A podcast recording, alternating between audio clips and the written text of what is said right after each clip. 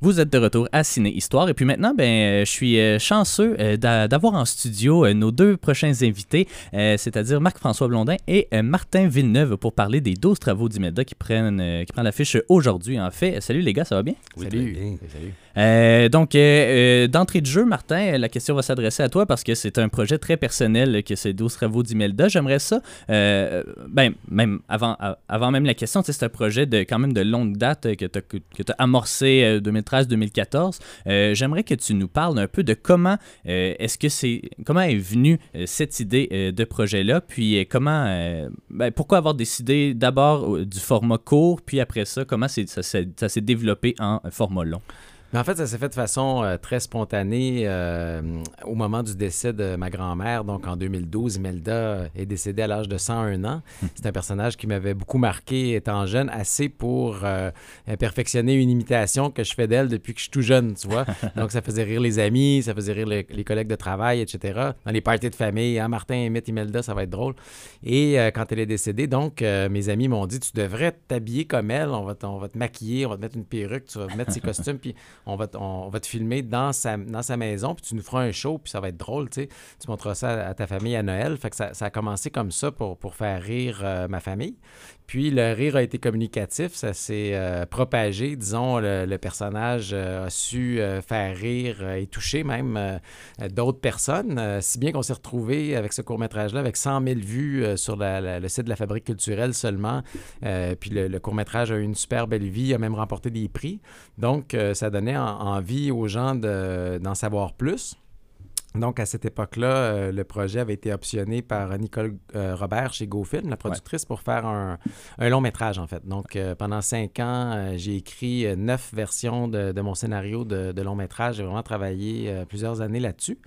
Et pour n'essuyer que des refus de la part des institutions de financement public, donc SODEC et Téléfilm Canada, qui ne voulaient rien savoir de financer ce projet-là, pour toutes sortes de raisons qui les regardent. mais j'avais déjà l'appui à ce moment-là de comédiens euh, chevronnés comme Robert Lepage et Ginette Renault, ce qui n'est pas rien. Donc, je me suis dit, je serais fou de passer à côté cette opportunité-là, de travailler avec ces deux artistes-là. Euh, s'ils sont prêts à, faire deux autres courts-métrages, disons, euh, sur le bras, bénévolement, puis que je peux rappeler mon équipe, ben on, on rappe l'affaire avec ça. Au moins, il va exister quelque chose, puis j'aurais pas mis tous ces efforts-là pour rien. Et à ma grande joie, ils ont accepté tous les deux l'invitation. Donc, Imelda se retrouvait à donner la réplique euh, à d'autres personnages. Donc, en l'occurrence, le notaire, qui est mon père, son fils, et euh, Ginette Renault, qui joue ma grand-mère maternelle, en fait, donc la grande rivale euh, d'Imelda. Et la formule a encore mieux marché, je te dirais, dans le sens où tout à coup, ça, donnait, ça donnait lieu à, des contrastes avec d'autres personnages. Ça, ça, la mettait en relief, toutes sortes de, tous ces paradoxes, en fait, à Imelda, ce qui fait qu'elle est tellement colorée. Mhm. Euh, donc, pour faire une longue histoire courte, le projet fait boule de neige. Puis, euh, pendant la pandémie, on a décidé de, tourner euh, ce qui est devenu le long métrage Les 12 travaux d'Imelda. Euh, est-ce que justement tu reprends euh, des parties ou même l'entièreté de tes courts-métrages, puis tu as tourné en fait la suite des aventures pour ce long-métrage-là aussi, euh, au contraire, parce que j'ai pas eu la chance de voir les courts-métrages, est-ce que au contraire tu as retourné certaines scènes ou tu as changé un peu Mais c'est-à-dire que pendant la pandémie, au départ, on, ne s'était pas dit on va faire un long-métrage. c'était L'objectif, c'était de tourner les épisodes 4 à 8 pour compléter la saga d'Imelda. Donc, j'avais l'ambition de, faire euh, cinq autres euh, courts-métrages qu'on a tournés. Mhm. Et euh, on s'est retrouvé avec énormément de matériel, super intéressant, parce que d'autres comédiens, Antoine Bertrand, Marc-François, qui est embarqué là-dedans, Yves Jacques, Anne-Marie Cadieux, Michel Barrette. Donc, on se retrouvait avec, avec beaucoup de matériel. Puis quand le, Danny Lennon, mon producteur exécutif et complice depuis le début, a vu ça, il m'a dit, mon Dieu, mais on a toute la matière pour faire un long métrage. On serait fou de passer à côté de cette opportunité là Qu'est-ce que mhm. ça prend? Ça prend un distributeur qui, y croit, euh, puis ça prend euh, des, des, des, commandites en service pour la post-production pour packager ce long métrage-là. Donc, en l'espace de quelques mois, on, a réuni ces facteurs-là gagnants, si bien qu'on s'est retrouvé très rapidement avec un, long métrage prêt à être diffusé en salle euh, contre toute attente. Et puis là, aujourd'hui, on se retrouve à être diffusé sur 28 écrans, ce qui est la cerise sur le Sunday. C'est énorme pour un, petit film comme ça, fait avec les moyens du bord euh, de manière artisanale, on va, se, le dire. Euh, donc, c'est très joyeux tout ça. Mais euh, c'est parti donc d'une idée euh, très simple, comme quoi des fois les idées les plus simples sont celles qui Mhm. vont le plus loin. Ouais, ouais, ouais. Marc-François, toi, comment t'en es venu à travailler sur euh, ce projet-là? Est-ce que c'est euh, c'est Martin qui est venu te voir? Est-ce que, est que vous connaissiez? Parce que, tu sais, euh, Robert Lepage, Martin, tu avais déjà travaillé avec pour euh, Mars et Avril. Euh, Il y, avait d'autres euh, comédiens, j'imagine que tu avais déjà travaillé, euh, avec qui tu avais déjà travaillé, toi, Marc-François? Ouais, ben, on s'était connus dans le festival de cinéma canadien à Dieppe, en France. OK. On, on se connaissait oui, pas, on s'était rencontrés là. Puis ben, euh, Martin m'avait montré un de ses courts-métrages. Puis, euh, Le premier, en fait. Le, ouais, le premier. Ouais. le- donc, euh, j'avais trouvé Martin extraordinaire. Puis, je- je- en le sachant juste euh, réalisateur et pas comédien, j'avais, je trouvais vraiment que sa performance était d'un, digne Mhm. d'un grand comédien. Je disais, Hey, tu devrais faire quelque chose avec ça. Puis, puis ça, puis notre amitié a duré. Euh, Depuis parti depuis ce temps-là. Ouais, puis on était, hey, je suis un peu fatigué. J'étais avec, euh, on était avec, avec Antoine Bertrand aussi à ce Mhm. moment-là. Fait que Ouais. le, le- le trio, euh, on s'est toujours revu puis peut reparler. Puis euh, ben, ça date de, de ce moment-là, ouais. Mhm. Puis, Euh, euh, puis quand il m'a proposé de, de- de jouer là-dedans, puis il me dit, ben, hey, écoute, euh, la pas du gain, tu vas avoir le même salaire que Ginette Renault, puis, ouais, c'est ça. puis Michel Barrette. c'est-à-dire zéro dollar. J'étais comme, ah! Euh, je- comment tu as approché ce rôle-là? Parce que euh, c'est c'est quelqu'un, évidemment, qui. Ben, tu interprètes quelqu'un de la famille de Martin aussi. Je Qui sais habite pas à Sherbrooke, d'ailleurs. qui habite à Sherbrooke, euh, oui, effectivement. Euh, puis, euh, est-ce que tu as eu la chance de le rencontrer? Est-ce qu'au contraire, t'as- t'as- non, non, ben, ben, Martin m'en a beaucoup parlé. Martin Ouais, ouais. connaît bien, c'est toute, sa famille. Ben, ouais. je vais le rencontrer probablement ce soir pour Ouais. la première fois. Là, ouais. euh, comment j'ai. Ben, c'est un. c'est un- je- je- on sert beaucoup euh, Im- Imelda dans ce dans, dans cette- dans ce film-là. On met beaucoup en valeur Imelda. Puis, ben, simplement, avec la- les situations qu'il y avait à jouer, euh, Mhm. tu joues euh, la sensibilité de ce qui est offert. Puis, euh, puis ben, on y met notre touche. Puis. Puis on essaie de trouver les failles, puis on essaie de trouver euh, les, les, les- où est-ce qu'on peut plus pimenter, puis Ouais. un peu, ouais, c'est ça. c'est- on, on ouvre les canals, puis on fait ce qu'on a à faire. Euh, parlant de la distribution, ben Martin, tu, tu interprètes le rôle principal, essentiellement, Imelda. Euh, est-ce que ça s'est, euh, je, je sais que tu limitais beaucoup euh, dans ta jeunesse et tout, mais est-ce que ça s'est vraiment imposé, même après le, le court-métrage, que ça s'est vraiment imposé que ça allait être toi qui allait, qui allait jouer ce rôle-là jusqu'à la fin? Est-ce que tu as considéré peut-être même ben, utiliser un acteur, ben, une autre actrice ou... euh, Ben, ça n'aurait pas été possible parce que pour plusieurs raisons. Premièrement, euh, l'intérêt du projet, je pense, est lié au fait que ce soit le petit-fils qui interprète sa propre grand-mère. Donc, c'est au cœur, c'est à Mhm. l'essence même du projet. Donc, je pense que si ça avait été une vraie actrice, euh, ça aurait été un autre projet. Ça n'aurait pas été euh, Imelda, ça n'aurait pas été celui que j'avais envie de faire, en tout cas. Euh, C'était une contrainte qui venait avec le fait de, de faire ce film-là. Je- C'était plus facile aussi de me gérer moi-même que d'être tributaire de l'horaire, par exemple, de, de, de- de Janine Suto ou de, de Mhm. je veux dire, Ouais, ouais. Dominique Michel. là, feu, feu, Janine Béatrice Sito. Picard. Ça a été peut-être, dur. Janine. c'est Ouais. c'est ce que je veux dire, c'est qu'à un moment donné, des vieilles actrices comme ça, euh, Mhm. je veux dire, surtout sur un projet qui est fait comme ça, euh, à la va comme je te pousse, sur 9 ans, euh, tu peux pas euh, te fier sur une, une- une vraie vieille actrice. Puis pour, euh, pour être capable d'accommoder l'horaire d'acteurs euh, comme Ginette Renault, Robert Lepage, je veux dire, si je suis obligé en plus de composer avec l'horaire d'un autre acteur, ça, ça marche pas. Ah, puis Ouais. Si Martin avait été un peu moyen, mais il, il est excellent.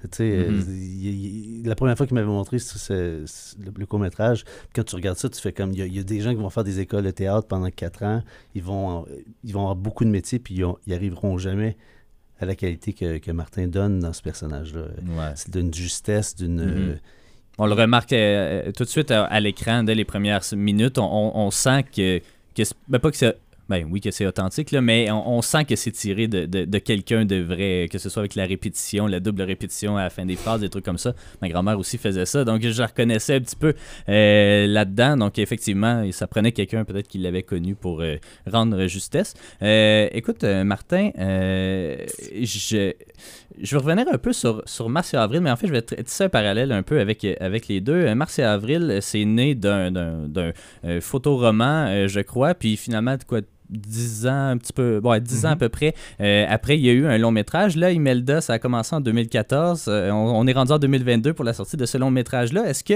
euh, c'est juste une coïncidence ou est-ce que, au contraire, quand tu as une idée, pas nécessairement que ça prend du temps à concrétiser, mais tu aimes ça, le- prendre le temps que, que ça geste? En tout cas, le, le processus de gestation est un peu plus long. Parle-moi un peu là, de. de c'est ben, c'est peut-être juste une coïncidence aussi. Non, peut-être que c'est parce que je fais les, les choses autrement ou d'une façon qui sort des sentiers battus, qui rentre pas dans les petites cases puis les formats euh, qui rassurent nos fonctionnaires à la Ouais. culture. C'est sûr que j'aimerais ça, avoir la chance, le privilège d'être de ceux qui sont financés au Québec. C'est malheureusement pas le cas. C'est certain qu'avec l'argent, ça fait une grosse différence sur le temps. Ce que j'expliquais dans mon TED Talk en 2013, c'est quand on n'a pas d'argent, il faut mettre le temps. Donc, Mhm. c'est- c'est une contrainte qui m'est imposée par la vie. C'est pas moi qui choisis ça. Euh, sauf que c'est une constante, je veux dire. euh, et il faut, il faut savoir profiter euh, des avantages qu'offre le luxe du temps. Parce que normalement, en cinéma, on n'a pas le temps. Mhm. Euh, je veux dire, on court après le temps, puis il faut toujours essayer de faire le, le maximum dans le moins de temps possible. Dans ce cas-ci, le fait de tourner en plusieurs blocs ou chapitres répartis à travers le temps, mais ça me donnait euh, l'occasion, le loisir de questionner le matériel, de dire comment on peut faire mieux la prochaine fois, qu'est-ce qui me manque ici, comment je pourrais travailler ça.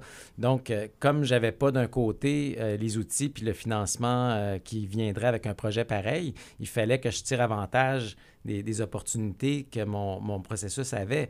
Euh, L'autre opportunité qu'il y avait, c'était de travailler avec des grands comédiens que j'aurais jamais pu réunir dans un contexte normal sur un Mhm. mois euh, et j'aurais jamais pu non plus me, me les payer. Là, il faut, faut se le dire. Ouais. C'est toutes des têtes d'affiche. Ce serait impossible pour aucun producteur au Québec de se payer tous ces acteurs-là dans un même film. Mhm. Donc, euh, tu vois, il faut. Je pense que dans un processus comme ça, quand on se lance là-dedans, on n'a aucune garantie que ça va se terminer, mais ça fait partie de. euh, ça fait partie des conditions que j'ai créées euh, pour que ce projet-là voit le jour. Donc, ça vient avec une vraie part de risque, mais le cinéma, ça devrait être ça. Essayer des nouvelles choses, explorer des sentiers euh, qui ne sont pas battus, avoir développé l'unicité de la voix toutes les caractéristiques qu'on s'attendrait de nos institutions publiques, euh, de les mettre en valeur, c'est le contraire qui se produit. On va vers ce qui est confortable, ce qu'on connaît, vers les valeurs, les valeurs sûres, entre guillemets. Mais qu'est-ce que ça veut dire, tout ça? C'est, Mhm. S'il y avait des, des recettes au succès, tout le monde serait millionnaire. Ouais. Ouais, puis on comme je, je pense qu'ils ont comme un peu l'impression de comprendre c'est quoi le succès puis c'est quoi la recette puis souvent ben, c'est un peu le même genre de, de, de- de cinéma comédie un peu pré-mâché Ouais. puis que- qui va plaire à un grand public mais qui c'est ça qui va toujours être le même le même genre de choses Mhm. tandis que Imelda euh, c'est une comédie mais c'est aussi une il y a une gro- grosse touche, euh, un gros, gros fond euh, qui est très touchant, qui, est- qui, qui est brillant. C'est une quête, euh, une quête de, de, de, de- vouloir se libérer de, de- mais de- du bonheur, je dirais. là. Mhm. Tu sais, si elle est si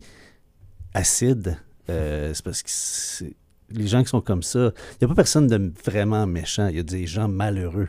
Blessés. mais- blessés.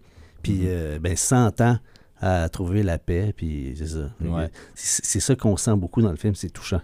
Euh, Est-ce que, euh, Martin, les, les gens de ta famille euh, ont vu le film jusqu'à présent? Mais mon frère Claude, que, Ouais. que Marc-François interprète, va le voir pour la première fois ce soir. Les autres l'ont à peu près tous vu, ont beaucoup aimé, c'est-à-dire qu'ils étaient au- aussi au courant du processus parce qu'ils l'ont suivi de près. C'est sûr que quand on utilise le vrai nom des membres de la famille, les vraies situations, les Mhm. vraies anecdotes, il faut absolument impliquer ces gens-là. Je n'aurais pas pu concevoir faire un film sur ma famille sans impliquer ma famille. Donc, c'est un effort de collaboration qui était très agréable parce que, euh, tu sais, les, les cousins, les cousines, les oncles, les tantes, etc., euh, les, les- les cellules, la, la famille est une grosse euh, cellule, puis c'est des gens qu'on a côtoyés, mais qu'on n'a pas nécessairement choisis. Et après, quand on vieillit, les occasions de se voir sont pas si nombreuses. Donc, Imelda, même si elle est plus parmi nous, sa mémoire était suffisante. Elle a marqué l'imaginaire de Ouais. ma famille suffisamment pour que les gens aient envie de se rallier autour du projet. Donc, c'était très beau de, de voir comment euh,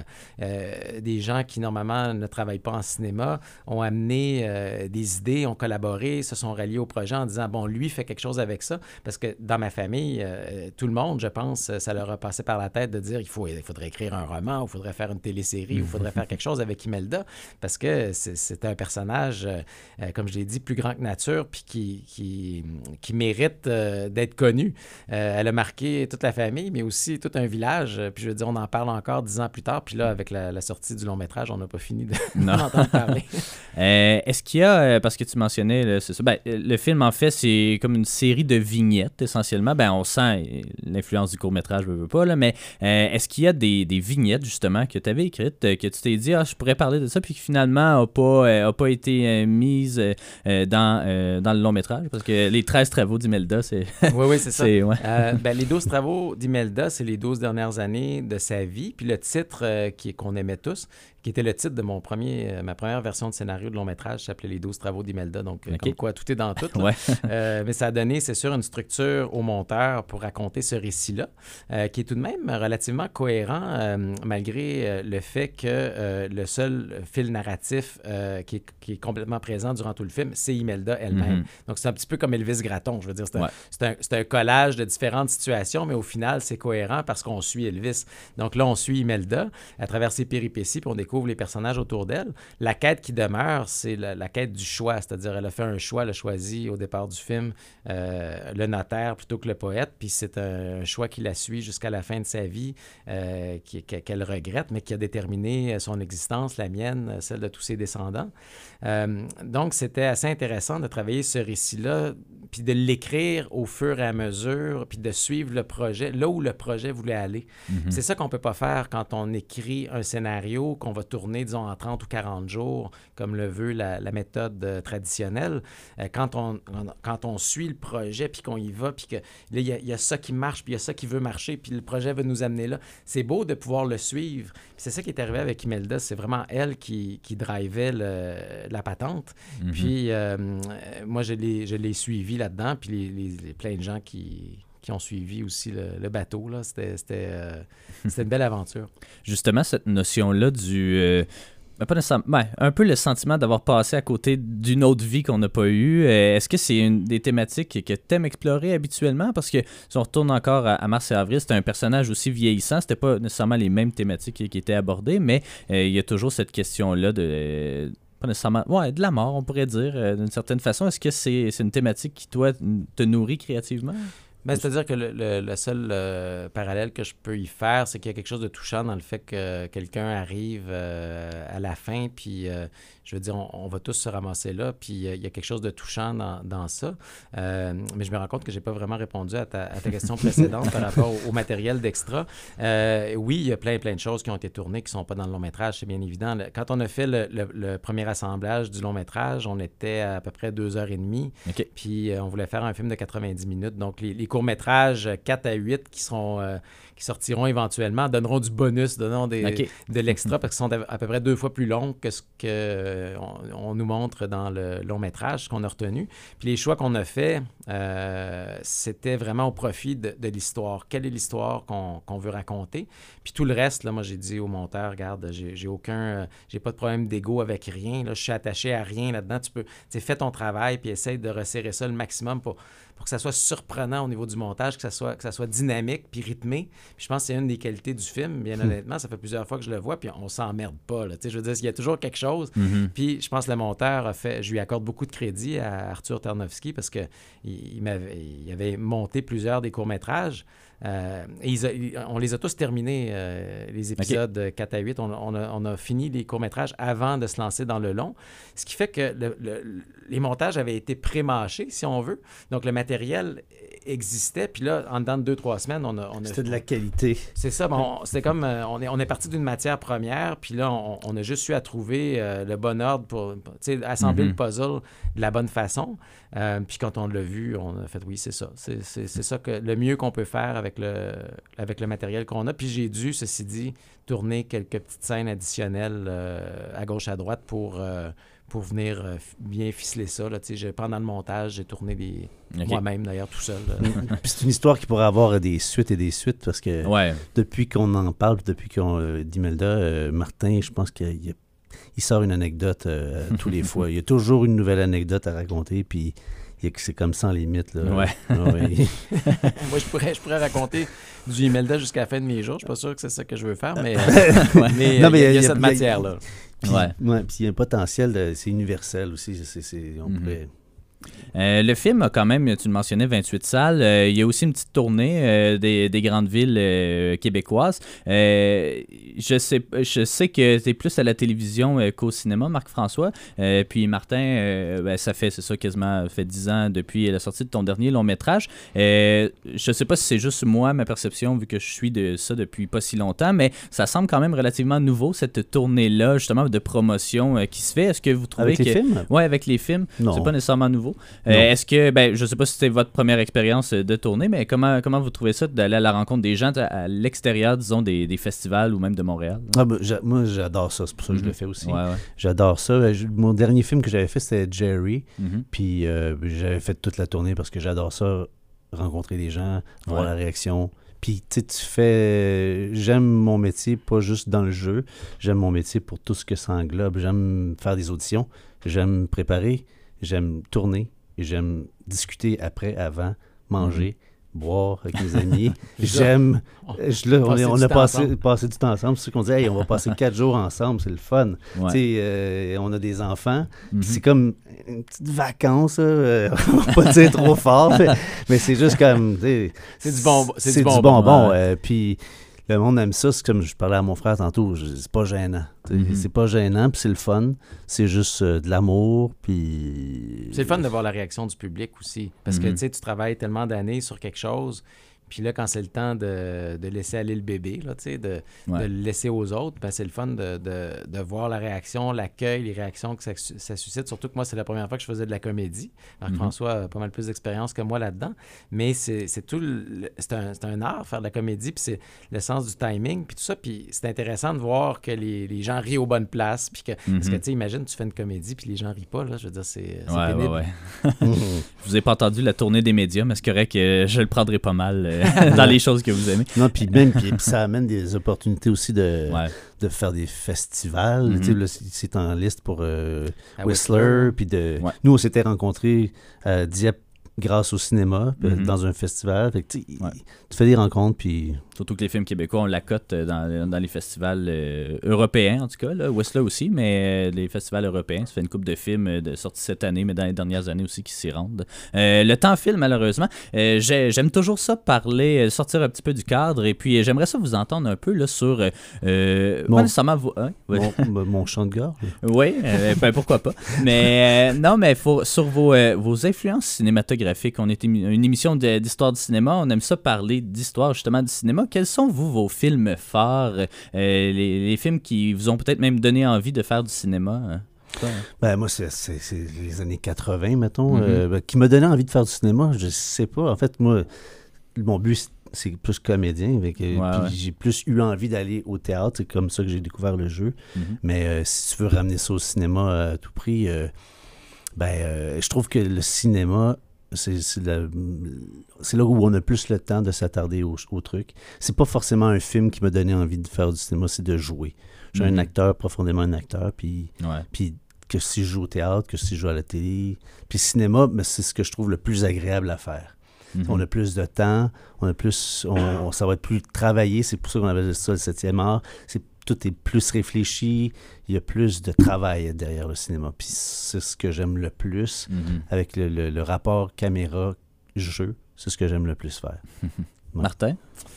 Euh, ben moi, écoute, j'ai été élevé euh, comme euh, Marc-François avec les, les trois grandes trilogies des années 80, là, Star Wars, Back to the Future, Indiana Ouais. Jones. Et moi, je viens, je viens d'une famille qui consommait beaucoup, beaucoup, beaucoup de cinéma. Mes parents faisaient toujours jouer des films, donc j'ai découvert bon, tu sais, les, les grands classiques d'Hollywood, les blockbusters des années 80, mais aussi du cinéma d'auteur de Jean-Luc Godard, je veux dire, tous- les, tous les grands classiques français, tous les trucs de l'époque qui où on prenait justement des vrais risques, où il y avait des vrais courants en cinéma. Ça, ça Mhm. m'intéressait beaucoup. Si bien que euh, quand j'ai aussi étudié l'histoire du cinéma, euh, mais j'ai continué de voir euh, plein, plein de films, euh, les films, les films italiens, Fellini, etc. Ouais, Puis ouais, ouais. Tout, tout m'intéressait quand il y avait un vrai point de vue, puis quand le cinéaste euh, dérangeait ou, ou- ou Mhm. fascinait ou provoquait par son point de vue. C'est ça qui m'attirait le plus. Je veux dire, je vais, avoir, je vais prendre mon pied en regardant un bon film de Tarantino, euh, en regardant un bon film de Spielberg. Euh, Terry Gilliam, avec son, son Brésil, m'avait m'avait jeté à terre aussi. Euh, Il y a toujours des gens qui arrivent avec des propositions originales, il y en a tout le temps. Euh, mais c'est ce qui me fascine le plus, moi, personnellement. Mais je suis pas un public très difficile, dans le sens que, oui, difficile, mais dans le sens que je suis ouvert à un paquet de genres. Ouais. Je, je, je snob pas différents genres. Je vais regarder de la comédie, du drame, de la science-fiction. J'essaie toujours de prendre les trucs des autres aussi. Qu'est-ce qui fait que quelque chose marche? Qu'est-ce qui fait qu'un metteur en scène a un vrai regard?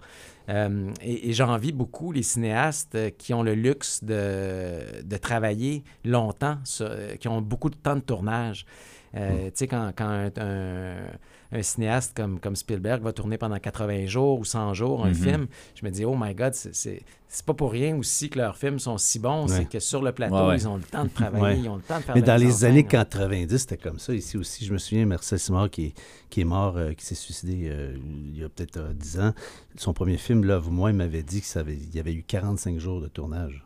Oui, c'est Mm. ça. Nous, Imelda, c'est 13 jours de tournage euh, Ouais. répartis sur 9 ans. Donc, ça met les choses en perspective, là, Mhm. euh, qui ont demandé des mois de préparation parce que j'étais tout seul pour, pour tout préparer.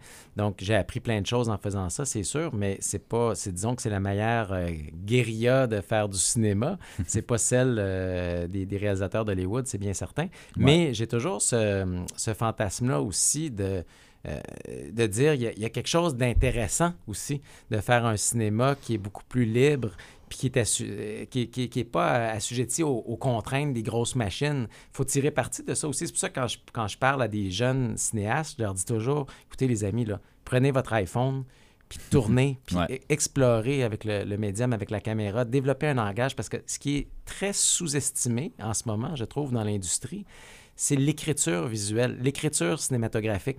Là, on essaie de, de tout formater, puis on évalue des scénarios. Mais un scénario, c'est pas, une- c'est pas un, un art abouti. Je veux Mhm. dire, oui, c'est long d'écrire un bon scénario, mais si c'était une fin en soi, on publierait le scénario, puis on dirait aux gens d'aller l'acheter à la librairie. Ouais. C'est un outil pour passer à la prochaine étape, qui est de faire le film. Puis faire le film, qu'est-ce que ça veut dire? Ça veut dire une écriture qui se poursuit jusqu'au montage. Donc, il y a une écriture dans le langage visuel, il y a une écriture dans le montage, et tout ça, c'est sous-estimé, surtout par nos institutions publiques qui ne se fient qu'au scénario. Donc ça, il faut que ça arrête, là, ça. là. Il Mhm. faut regarder la vision du réalisateur, puis arrêter de dire qu'il y a des sujets qui sont intéressants, puis des sujets qui sont pas intéressants, parce qu'en faisant ça, on fait fi de la vision. Je sais pas si on a le temps, mais pourquoi, tu ils t'ont donné deux raisons qui, pour moi, me jettent à terre. Pourquoi ils n'ont pas pris, euh, ton- ils n'ont pas subventionné Imelda? Une raison, c'était que tu me disais qu'il, euh, qu'il- que ça pouvait pas être une personne âgée, c'est ça? Ben, que c'était que c'était plate euh, de faire un film sur la, sur la vieillesse. Comme s'il y avait un, su- un Ah sujet ouais. plate. Ah oui. Mais voyons, il n'y a, pas de sujet plate. Ce qui, ce qu'il y a de plate, c'est une vision plate, mais pas Mhm. un sujet. Non. Ça, je m'excuse. Donc, ils sont en train de reconnaître qu'ils font pas leur travail, qu'ils sont, sont pas en train d'écrire. Parce que j'ai écrit une approche de réalisation de 200 pages qui m'a pris 4 ans à, à- à peaufiner. Donc, s'ils l'ont pas consulté, je Mhm. m'excuse, mais ça, ça s'appelle de l'incompétence. Puis, Ouais. puis je tiens à dire que Mar- Martin a au- zéro, zéro, zéro, zéro graine d'amertume ou de quoi que ce soit. C'est juste des faits. Là. Puis il, il- il- il est très heureux et très, très fier. et, et il, porte ça depuis 9 ans sur ses épaules avec Ben le oui. sourire. Puis tout le monde le suit parce qu'il est, parce qu'il est heureux. Ben oui, Puis- parce que, parce que le film s'est fait quand même. Donc, Ben oui. j'ai aucune raison d'être d'être amer par rapport à ça, mais je pense que c'est important d'expliquer les choses parce que les gens voient un produit fini avec un paquet de vedettes, avec une brochette d'acteurs exceptionnelle, puis avec une facture visuelle qui, qui est aboutie. Puis ils se disent, mais comment ça se fait que ça n'a pas été euh, appuyé financièrement? Puis comme c'est nos taxes et nos impôts qui payent ça, mais moi, je me fais un devoir d'expliquer parce que, je veux dire, il y a quelque chose qui ne marche pas. Ouais. L'industrie du cinéma québécois ne peut, pas- peut pas... Tu tu peux pas avoir 150 personnes qui tout à coup disent oui à un projet, puis que de l'autre côté, le même texte, tu l'envoies à nos institutions publiques, puis tu dis Ah, mais non, ça, c'est pas intéressant. Attends, là. Mhm. Ouais, ouais. J'aimerais ça en parler. euh, j'a- J'aimerais tellement ça euh, continuer euh, d'en jaser, mais malheureusement. euh, Hey, On- quand on ouais. veut, on peut. ben, ouais, je vais pas- me faire taper ses doigts, là, je pense. Euh, mais euh, Martin, Marc-François, merci beaucoup d'avoir pris le temps euh, de venir nous parler. Puis longue vie euh, aux 12 travaux d'Imelda qui prennent l'affiche euh, dans 28 salles au Québec euh, aujourd'hui même. Euh, donc euh, voilà, merci beaucoup, les gars. Merci, à toi.